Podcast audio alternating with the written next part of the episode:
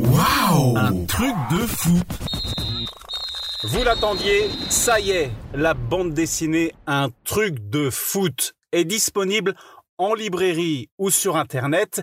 La BD est dessinée par Faro, le dessinateur de l'équipe, auteur notamment de Je m'appelle Kylian sur Mbappé. La BD c'est 56 pages d'anecdotes sur des clubs Marseille, Paris, Lyon, Saint-Étienne, Lens, Nantes, Auxerre, Sochaux, sur l'équipe de France, sur des joueurs connus comme Pelé, Platini, Bergkamp, Cantona, Fontaine, mais aussi sur des joueurs moins connus, des histoires incroyables des années 1900 à nos jours.